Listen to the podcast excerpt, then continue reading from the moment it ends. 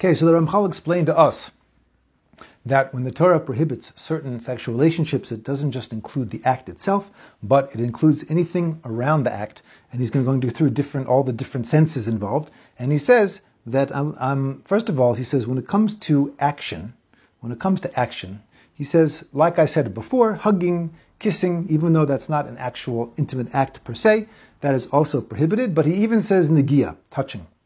I think it's worth just discussing that for um, for one minute, um, although one minute certainly isn't enough time. But um, there's a concept which is commonly referred to as shomer negia, um, literally means be, being careful with your touch, which essentially means that, um, with the exception of close relatives, that the uh, you're not supposed to touch someone of the opposite sex. Okay, even a handshake. Okay, even to shake hands and say hello. A concept which um, in the modern world again is very very strange and people have, some people have a hard time with. So the I think the idea is is pretty is pretty straightforward. So number one, first of all, is that the power. Uh, I don't know if we fully appreciate the power of touch. Is that touch is a very very powerful thing, and touch creates connection. Okay, there have been studies that have been done, even even in a very very business like settings where um, you know where money changing hands um, and and um, people touching each other um, just just on the hand is, is that what they've done studies and, and I, I don't have time to get into the details of you know of, of, people's perceptions and what that does. You know what a hug can do you know what a touch can do is that it is a very very powerful thing. We're not I don't know if we're so attuned to um, the incredible power of just two human beings touching each other what that can do and the type of connection that can make. And a connection is a connection. You know, if you make a connection, you know, the, with someone who you shouldn't be connecting with, it's still a connection. And unfortunately, is that can lead to all kinds of problems, which I think is, is, the, is the second point, um, which is that when it, when it comes to this area in particular, I mean, this is true in many areas of life, but this area in particular is that boundaries, boundaries, boundaries, is that a person needs to have very, very clear boundaries, okay, of what is okay and what is not okay. Um, and the, the boundaries give a person clarity, and that that gives the person strength.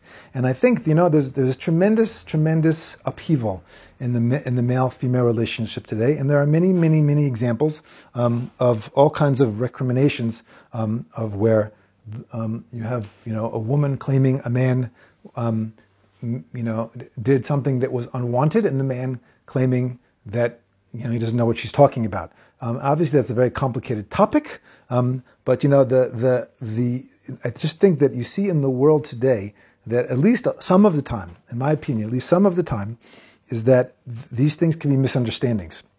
Is that you know if you if you live in a if if, if you live in a society where you know when you um, c- friends get together and you say hello, by kissing, by hugging, by you know however people say hello, is that you know it's very very confusing. You know because if you if you're kissing everybody and you're hugging everybody and you're touching everybody, is that so so which kiss it's, it's a little bit uh, it's a very very becomes a very very gray area. Which kiss is an okay kiss?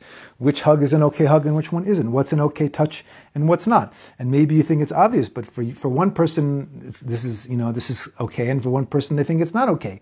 And when you have such a tremendous lack of clarity and a lack of boundaries okay and that in, in, in between men and women it's very very it becomes very very confusing and it creates all kinds of possibilities for misunderstandings and um, i'm not saying there aren't people who, who purposely um, you know do things to, which are not appropriate but i think many times the people just you know it's not clear.